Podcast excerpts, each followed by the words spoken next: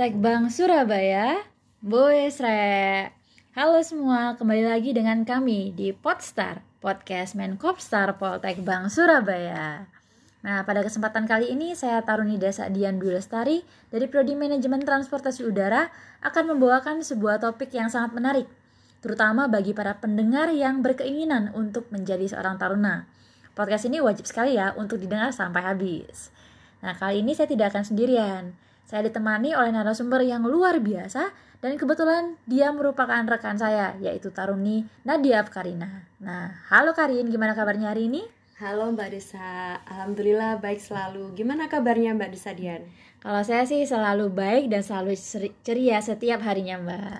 Oke. Nah, tanpa basa-basi lagi nih, pasti pendengar kita kali ini kepo banget tentang bahasan yang akan kita bahas pada podcast kali ini. Nah, pada kesempatan kali ini kita akan membahas dan membicarakan mengenai daily activity taruna atau kebiasaan dan keseharian taruna selama di kampus.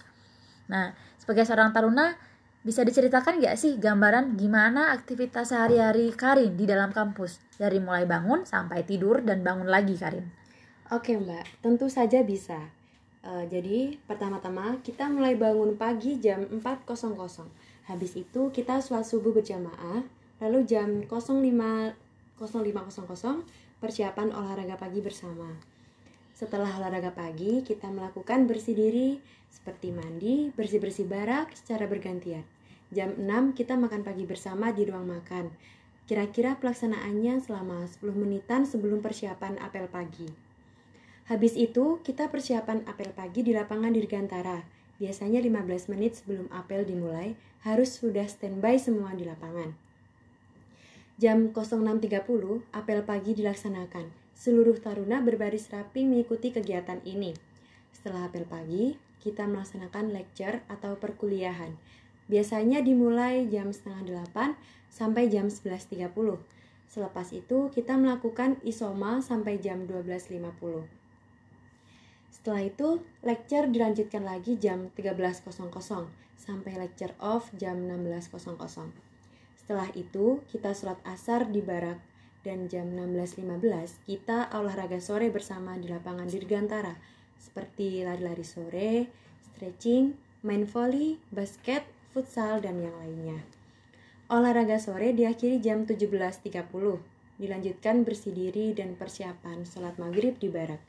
Selepas itu jam 18.00 kita makan malam bersama sampai pukul 18.20 dan selanjutnya persiapan surat Isya berjamaah pada jam 19.00.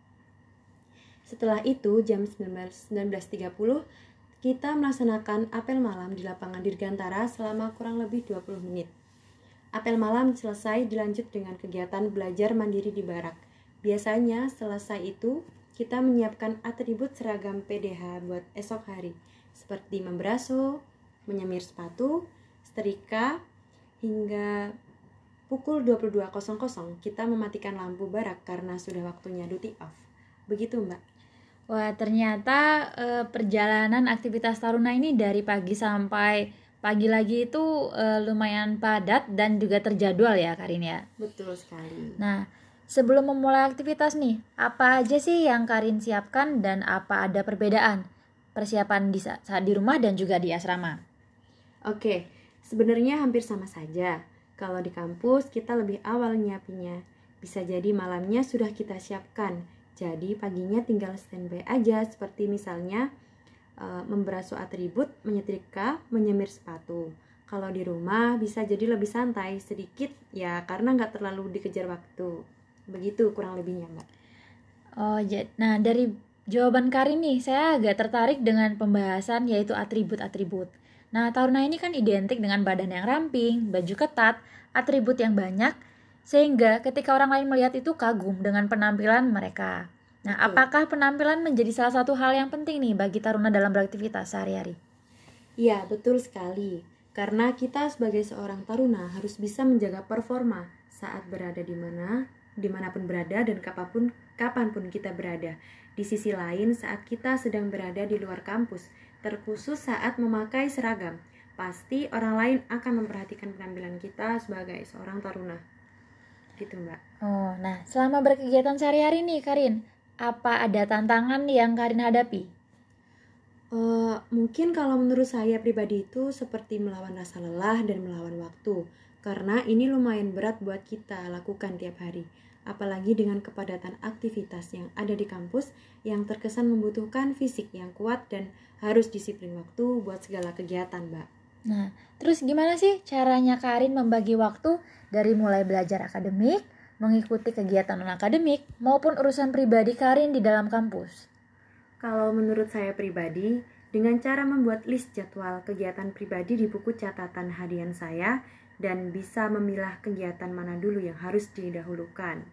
Begitu, Mbak. Oh, jadi uh, seperti kita buat jadwal terus kita buat priority list gitu ya, yang mana lebih yeah. dulu, yang mana nanti bisa ditunda. Jadi bisa lebih terperinci begitu. Oh, baik. Nah, yeah. saya juga uh, agak penasaran nih. Menurut Karin, ada perbedaan nggak sih antara seorang pelajar biasa atau mahasiswa yang statusnya bukan taruna dan seorang taruna sendiri, terutama pada kegiatan sehari-harinya maupun pada pembelajarannya, Karin?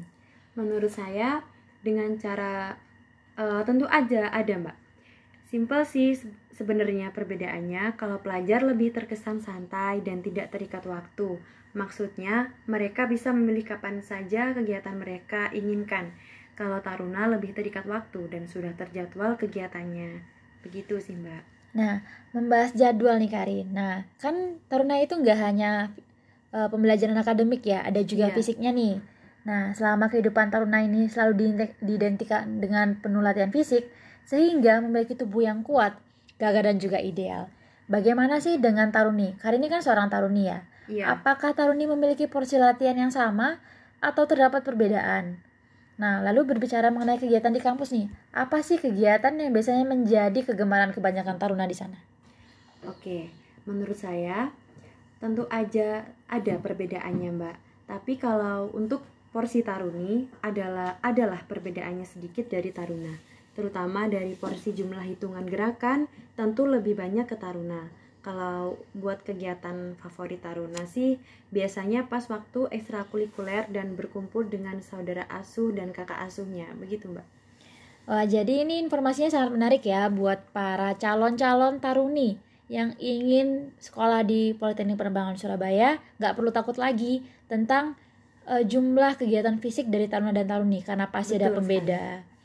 Nah, ini agak sedikit menarik ya. Apa sih kegiatan Taruna? Apa hanya berada di kampus atau kemungkinan ada kegiatan yang ada di luar kampus, Karin?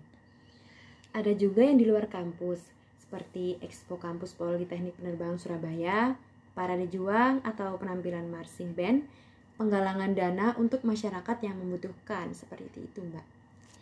Oh, jadi uh, itu kegiatan-kegiatan yang mungkin dilakukan seorang taruna di luar kampus ya. Betul. Nah, tapi ada satu lagi nih, kegiatan yang pastinya beberapa dari pendengar juga udah pernah dengar yaitu dengan kata pesiar. Nah, bisa dijelaskan nggak sih apa itu pesiar dan apa tujuan dari pesiar tersebut? Apa ada hal-hal yang harus dipersiapkan ketika melaksanakan kegiatan pesiar, Karin? Baik, uh, pesiar itu uh, kegiatan taruna saat mendapatkan jadwal libur weekend atau long-long weekend dari kampus yang diawasi dari pihak akademik. Tujuannya itu agar Taruna bisa menikmati waktu senggangnya dengan cara berkeliling kota, berkumpul dengan keluarga, dan hal-hal yang bersifat santai lainnya. Yang perlu dipersiapkan sebelum pesiar yaitu membersihkan barak, menata pakaian dan seragam di tas pesiar, serta menyiapkan atribut dan mengemir sepatu. Begitu, Mbak. Uh, baik, hari ini jadi kita sudah membahas banyak hal ya, mulai dari atribut, dari kegiatan taruna, tapi kita juga perlu tahu nih, proses bagaimana sih seorang Karin ini jadi seorang taruna. Pasti ada culture shock yang Karin hadapi ketika pertama kali datang dan hidup berdampingan bersama teman-teman di barak maupun kampus. Gimana sih cara Karin beradaptasi? Oke, kalau saya pribadi sih pastinya lebih berasa tertata dan disiplin akan sikap attitude-nya lebih diperhatikan dan dituntut rapi dalam berpenampilan dan segala hal dalam ketarunaan, Mbak itu yang saya rasakan ketika saya pertama kali berada di sini di kampus nah. Politeknik Penerbangan Surabaya. Terus bagaimana sih rasanya tinggal di dalam barak bersama dengan teman-teman di sana? Apakah Anda dapat menceritakan pengalaman atau kejadian yang menarik selama Karin tinggal di asrama? Menurut saya, tinggal di asrama atau barak rasanya tuh menyenangkan dan seru. Di sini mendapatkan banyak pelajaran, seperti belajar berbagi dan sehidup sepenanggungan, jauh dengan keluarga membuat kita menjadi mandiri dan dewasa. Kepekaan dengan rekan semakin meningkat, lebih bisa bertanggung jawab dengan barang yang kita miliki, dan belajar banyak budaya sekaligus mengasah rasa toleransi. Oh. Seperti itu, Mbak, kurang lebihnya. Nah, bahas-bahas toleransi nih, Karin. Nah, Ya. Taruna tuh juga identik loh dengan kata-kata korsa. Mungkin rekan-rekan di luar sana juga tahu nih korsa. Tapi apa sih arti korsa menurut Karin? Korsa itu singkatan dari Komando Satu Rasa. Menurut saya, kesadaran seorang individu dalam suatu korps yang memiliki perasaan sebagai suatu kesatuan, kekitaan, kecintaan terhadap suatu perhimpunan atau lembaga. Jiwa korsa dapat berupa banyak hal, seperti rasa hormat kepada korps, setia pada sumpah, janji dan tradisi, kesadaran bersama antar kawan dalam satu korps, dan kebanggaan menjadi anggota korps. Nah, Seperti itu. jadi korsa ini eh, punya makna yang sangat-sangat positif dan dalam nih buat Taruna. Tapi Benar sekali. gimana sih menurut Karin ketika ada seorang Taruna yang membawa-bawa pernyataan korsa, tetapi hal tersebut malah dimaknai sebagai tindakan yang sebenarnya negatif? Ya, menurut saya pribadi tidak sepakat sih mbak, karena korsa sendiri memiliki arti rasa senasib dan sepenanggungan. Akan tetapi dalam hal positif, tidak untuk seperti membuat kesalahan dan ditanggung bersama-sama. Oh, baik nih, jadi ternyata Karin tuh tidak setuju ya dan sangat-sangat bertentangan.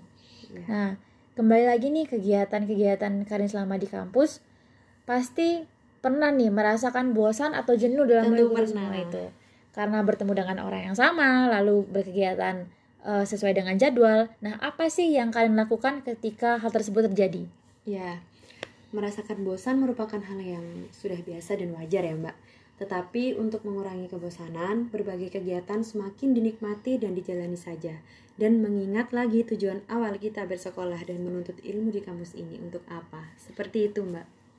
Eh, baik, Eh, bahas-bahas tentang inget gimana sih perjuangan dulu eh, sehingga sampai pada di kampus ini dengan segala aktivitas yang ada apa sih yang membuat Karin bertahan dan tetap kuat selama tinggal dan menjadi seorang taruna apalagi kan taruna identik tuh dengan disiplin yang tinggi Benar. Orang tua. Membanggakan orang tua adalah tujuan utama saya. Dengan selalu mengingat jasa dan perjuangan orang tua saya, semakin memacu semangat saya untuk bersungguh-sungguh dalam menuntut ilmu dan meraih cita-cita. Eh. Begitu, Mbak. motivasinya ini sangat-sangat penting dan sangat-sangat krusial ya karena orang tua itu merupakan eh, orang yang memang harus Sosok banget utama. sosok utama dalam kehidupan yang sudah merawat dari kecil dan kiranya perlulah kita sebagai anak itu membanggakan orang tua ya. Harus banget, Mbak. Nah, selama Karin di kampus nih, apa ilmu kehidupan yang Karin dapatkan sehingga eh, sampai saat ini menjadi motivasi buat Karin? Ya. Belajar dan berlatih agar sukses dalam meniti karir, serta harus mempunyai prinsip belajar sepanjang hayat. Aduh, prinsip Simpel itu, aja, Mbak. prinsip itu memang harus ya. Harus. Nah, harus punya. Ternyata kita ini udah sampai loh di pembahasan terakhir kita, Karin. Wah, nah, sebelum ya, Mbak. sebelum kita menutup podcast kita kali ini, eh, saya mau tanya, mungkin dari Karin nih, atau dari rekan-rekan pendengar itu pengen nih ada motivasi. Apa ada saran atau motivasi kepada para pendengar podcast kita, baik bagi seorang taruna yang sedang menjalankan aktivitas tarunanya, atau rekan-rekan yang berkeinginan menjadi seorang taruna? Oke, jangan pernah menyerah jika kamu masih ingin mencoba. Jangan biarkan penyesalan datang karena kamu selangkah lagi untuk menang. Raden. Anjing Kartini. Keren-keren nih. Nah, nggak kerasa nih pada kesempatan ini kita sudah ada di penghujung acara. Tentu ilmu yang Karin berikan sangat berguna sekali, terutama bagi junior kita ataupun adik-adik yang memiliki keinginan untuk bisa seperti Karin. Nah, saya ucapkan terima kasih untuk para pendengar setiap podcast Poltek Bank Surabaya yang telah setia mendengarkan dari awal hingga akhir. Nah, saya mewakili rekan-rekan memohon maaf apabila terdapat kesalahan kata selama podcast ini. Tet- Tetap semangat, jaga kesehatan, Jangan lupa selalu support podcast kami di Spotify. Kami tunggu di kampus impian kalian yaitu Poltek Bank Surabaya. Poltek Bank Surabaya, Boys Re.